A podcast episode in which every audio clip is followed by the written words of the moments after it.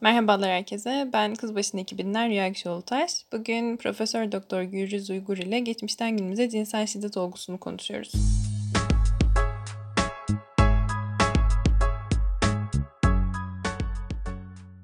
Merhaba Güldüz Hocam. Nasılsınız? Merhaba, iyiyim sağ olun. Siz nasılsınız? Ben de iyiyim. Çok teşekkür ederim. Birazcık kendinizden bahsetmenizi rica etsem. Evet, Ankara Üniversitesi Hukuk Fakültesi'nde öğretim üyesiyim. Bu fakültede yaklaşık 2000'den itibaren öğretim üyeliği görevini yapmaktayım. Hukuk mezunuyum. Ardından yüksek lisansım yine Ankara Hukuk. Hukuk üzerine felsefe eğitimi almaya başladım ve doktoramı da Hacettepe Felsefe'de tamamladım. Benim alanım hukuk felsefesi ve sosyolojisi. Hukuk, etik, toplumsal cinsiyet çalışmaları da 2003 yılından itibaren yapmaya başladım. Ankara Hukuk Fakültesi'nde ve diğer fakültelerde. 2006 yılından itibaren hukuk ve toplumsal cinsiyet dersleri veriyorum. Onun dışında Ankara Üniversitesi Kadın Sorunları Araştırma ve Uygulama Merkezi'nin Kadın Çalışmaları Ana Bilim Dalı'nın yüksek lisans ve doktora programları var. Oralarda dersler veriyorum. Ayrıca biz 2011 yılında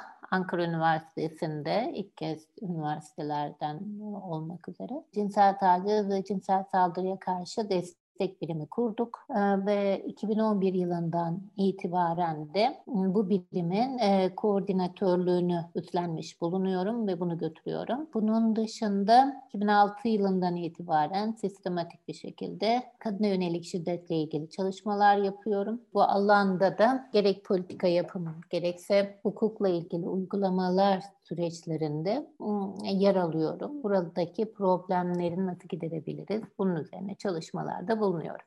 Bugün de e, tamamen sizin alanınızdan olan geçmişten günümüze cinsel şiddet olgusunu tartışıyoruz. Şiddet genel olarak tanımlanması ve sınırları belirlenmesi zor bir fenomen ve çoğu zaman toplumsal cinsiyet eşitsizliğinin bir sonucu şeklinde cinsiyet temelli olarak kadınlar tarafından yaşanıyor. Ve bu ataerkil sistem içerisinde bazen maruz kaldığımız şeyin şiddet olduğunun farkına bile varamayabiliyoruz. Bu sebeple ben sizden e, cinsel şiddeti nasıl tanımlarsınız bunu duymak istiyorum. Yani cinsel şiddet genel olarak baktığımızda cinsel şiddet istenmeyen cinsel içerikli davranış, tutum olabilir, sözlü, yazılı olabilir mesajlar şeklinde.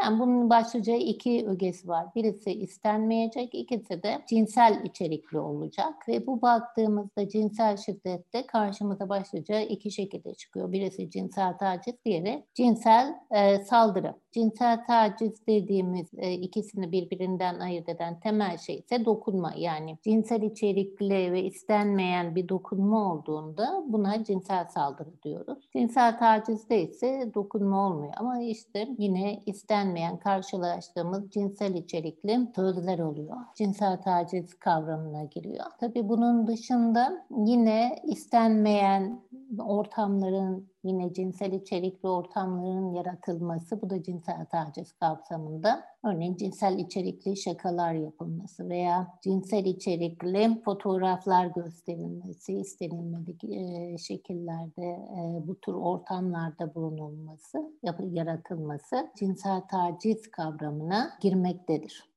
Cinsel saldırı dediğimiz gibi dokunmayla oluyor. Hani bu istenmeyen bir şekilde vücudumuzun herhangi bir yerine dokunmadan başlayıp sarılma, öpmeye kalkma ve tecavüze kadar saldırının farklı boyutları söz konusu. Yani iki öge var. Cinsel içerikli olacak ve istenmeyecek.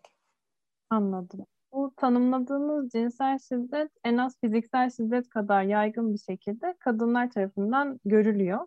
Ve bu konu bazen toplumsal bilinçsizlik sebebiyle bazen de daha önce bahsettiğimiz ataerkil düzen içerisinde bir tabu olarak görülmesi sebebiyle diğer şiddet türlerine göre gizli kalabiliyor. İnsanlar bunu konuşmak istemiyor, değinmek istemiyor. Sizce peki bu cinsel şiddetin diğer şiddet türlerine göre görmezden gelinerek reddedilen bir davranış olarak görülmesi ve hem toplumun hem de yaşayan kişinin dile getirmekten kaçınmasının ardındaki toplumsal dinamikler, nedenler nelerdir? Yani baktığımızda yine burada karşımıza toplumsal cinsiyet eşitsizliği bunu yaratan temel ve toplumda cinsiyet rollerine belirlenmesi ve bu rol modellerine göre hareket edilmesi beklentisi burada cinsel şiddette en fazla karşımızda kendini e, gösteriyor. Dolayısıyla bunu da bilmek lazım. Cinsel şiddetin mağduru iken bir anda faili olursunuz. Cinsel şiddete maruz kalan kişi kendisi bizzat işte davranışıyla yapıp etmeleriyle e, ne olmak söz konusu? Suçlanması söz konusu. Özellikle cinsel şiddete uğrayan kişilerin de gerek kendi içinde bulundukları çevre, gerek yargılama sürecinde karşılaştıklarıyla ikincil mağduriyet dediğimiz mağduriyete uğramalarına yol açabilmektedir. Dolayısıyla burada ciddi bir cinsel şiddetle karşılaşmada şiddete uğrayan hatası, yanlışı, suçlanması gibi görülmesi durumu söz konusu. Böyle cinsel içerikli bir davranış da olduğunda daha çok e, şey varsayımından hareket ediliyor. Asıl problem o. Şiddete uğrayan kişi bu cinsel davranışa nedir? Kendi isteğiyle maruz kalmakta. Şiddet mağduruna deniyor. Sen senin olmadığını kanıtla.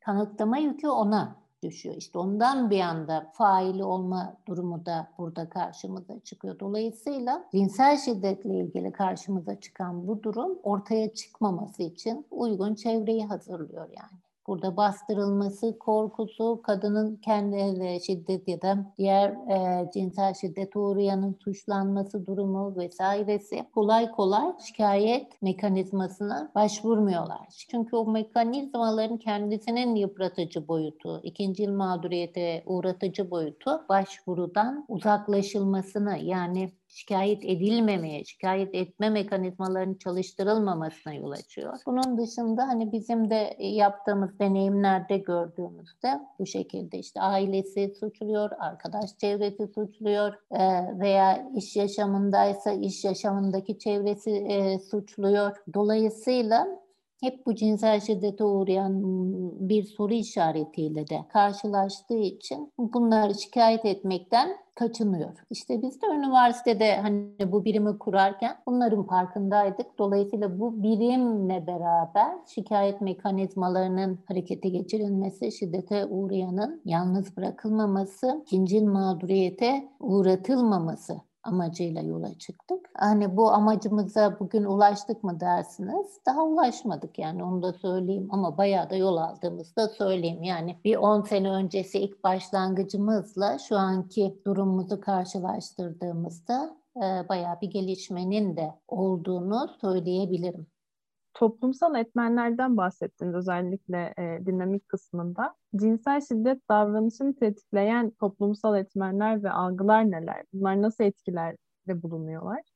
Toplumsal etkenler dediğimiz şey de aslında en temelde ataerkil ideoloji. O ataerkil ideolojinin getirdiği bir hegemonik erkeklik anlayışı. Bu hegemonik erkeklik anlayışının dayatılmasıyla toplumda ortaya çıkan bir tür cinsel şiddetle ilgili davranışlar söz konusu. Yani hegemonik erkeklik anlayışını besleyici şekillerde işte cinsel şiddeti uygulayan da e, muamele gördüğü için bu cinsel şiddetle ilgili davaların ya da olayların yaygın bir şekilde sürmesi söz konusu. Bir kere bunun tolere edilmeyecek bir şey olduğunu, bu, bu tür bir davranışa hiçbir şekilde izin verilmeyeceğini ve hiçbir şekilde bunun üstü kapatılacak bir mesele olmamasının kere bir ortaya çıkması ve bunun e, ne yapılması lazım? Yerleştirilmesi lazım. Bu kolay bir şey değil. Aileler en başta bunun engeli oluyor. Kendi çocukların başına bir şey geldiğinde hep bütün aileler değil ama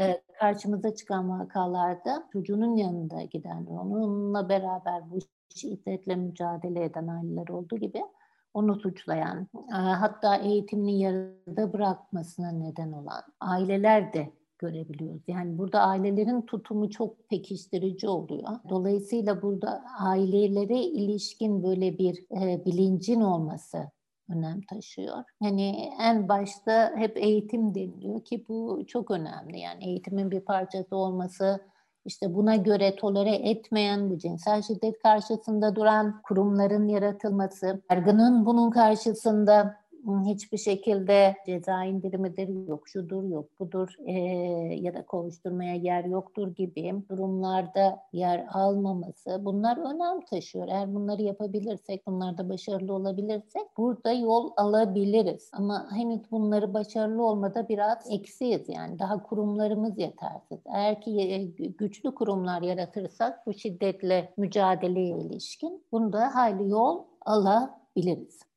Yani daha bilinçli bir toplum yetiştirebilirsek bu yönde daha fazla adımlar alırsak aslında şu an bahsettiğimiz e, çoğu konuya çözüm getirebiliyor olacağız ve çok daha iyi bir yerde olabileceğiz toplumumuzda. E, üniversitelerde, akademide. Cinsel şiddet çok fazla gündemde. Sizce cinsel tacizin ve şiddetin önlenebilmesi için özellikle bu üniversitelerde, akademide neler yapılabilir? Bu kapsamda nasıl politikalar geliştirilebilir?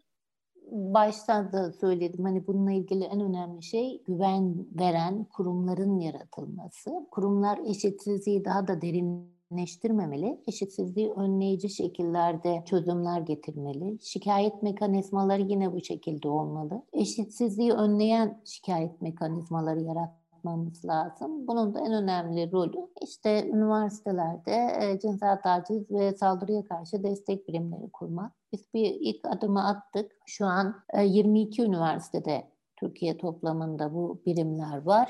Bunlar önemli gelişmeler. Bu birimlerin olması ilk adımı oluşturuyor. Tabii bu birimler oldu da sorun çözüldü mü? Yok çözülmüyor. Yok öyle bir şey yani. Ama bu birimler yaygınlaştırıldığı sürece bütün üniversitelerde ve buna yönelik en başından sonuna e, kadar da bilgilendirme, gerekli önlemleri alma, e, güçlü bir şekilde cinsel şiddete uğrayanın yanında durabilme potansiyeline sahip kurumlarımız olduğu zaman bunu önleyebiliriz. Yani bunu bu ilk adımı oluşturuyor dediğim gibi. Ama önemli olan burada en temel şeyi değiştirmek. Nedir o? Toplumsal cinsiyet eşitsizliği. Yani bu bir eşitlik mücadelesi. Bunu bu şekilde görmemiz lazım. Dolayısıyla başta üniversiteler ve diğer bütün kurumlarda bu toplumsal cinsiyet eşitsizliğini önleyici şekilde politikalar, birimler oluşturulması lazım. İşte cinsel taciz ve saldırıya karşı destek birimleri bunların bir tanesi sadece. Ama başka birçok birimin de e, bununla birlikte yer alması gerekiyor. Tabii hani üniversitelerde biz buna bağışladık da bu iş sadece e, üniversitelerde var da toplumun diğer üretim kesimlerinde vesaire de yok diye bir şey yok yani her yerde var. İş yaşamında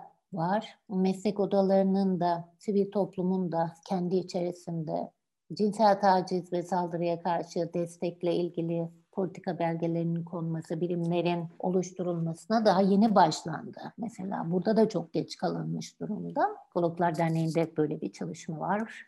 Barolar düzeyinde başladı. Yani bu her yerde var. Çok eskilerden beri gelen bir problem. Kadınların iş yaşamına atılmasıyla beraber zaten kadınların işte eğitim hayatında yer alması, iş yaşamına atılmasıyla beraber de karşımıza çıkıyor. Ama işte çözümüne ilişkin hızlı bir şekilde çalışmalar ne zaman başlıyor? 2000'lerden sonra başlıyor. Yani bunu da bir görelim önümüze koyalım değil mi? Me Too hareketi ne zaman çıktı ortaya evet. yani? Evet. Yani o yüzden hani bu işin bu kadar kamuoyunda konuşulup tartışılıp hani gündeme gelmesinin tarihi çok yeni onu bakalım. Buna bundan önce hep üstü kapatılan, görmezden gelinen hiçbir şekilde e, söze edilmeyen bir konuyken e, günümüzde özellikle 2010'lardan itibaren hani gelişme budur aslında. Ne yapıyoruz? Üzerinde konuşuyoruz. Politikalar, politika belgeleri yapıyoruz. Birimler kuruyoruz. 21. yüzyılın herhalde en önemli gelişmesi bu olacak. Ceza tacizli ve saldırıya ilişkin olarak. Bir yandan da acı yani. Hani evet. geldik geldik bu kadar hani 21. yüzyılda bu meselenin konuşulur olması. Burada tabii sadece kadınlar üzerinden gidiyoruz. Diğer gruplar, ne farklı erkeklikler, LGTB'ler her tarafta bu problem söz konusu. Bu, bunları da konuşmamız lazım yani konuşulması gereken gerçekten çok mesele var. Şimdi ortaya çıkarıyoruz neler var neler yok diye ve daha konuşulabilir hale getiriyoruz. Çok geç bazı şeyler için ama e, geç olsa dahi küçük küçük adımlar atıyoruz ve daha e, güzel bir gelecek için savaşıyoruz diyelim. Tabii tabii yani hani geç oldu da hani hiçbir şey yapmayalım değil. Aksine çok daha şey yapalım. Çok teşekkür ederim bugün e, bizimle paylaştığınız bilgiler Rica ederim. Umuyorum ki dinleyicilerimiz de benim aldığım kadar e, keyif almıştır. Çok bilgilendirici oldu. Rica İyi günler ederim. Diliyoruz. İyi günler. Çok sağ olun. Kolay gelsin.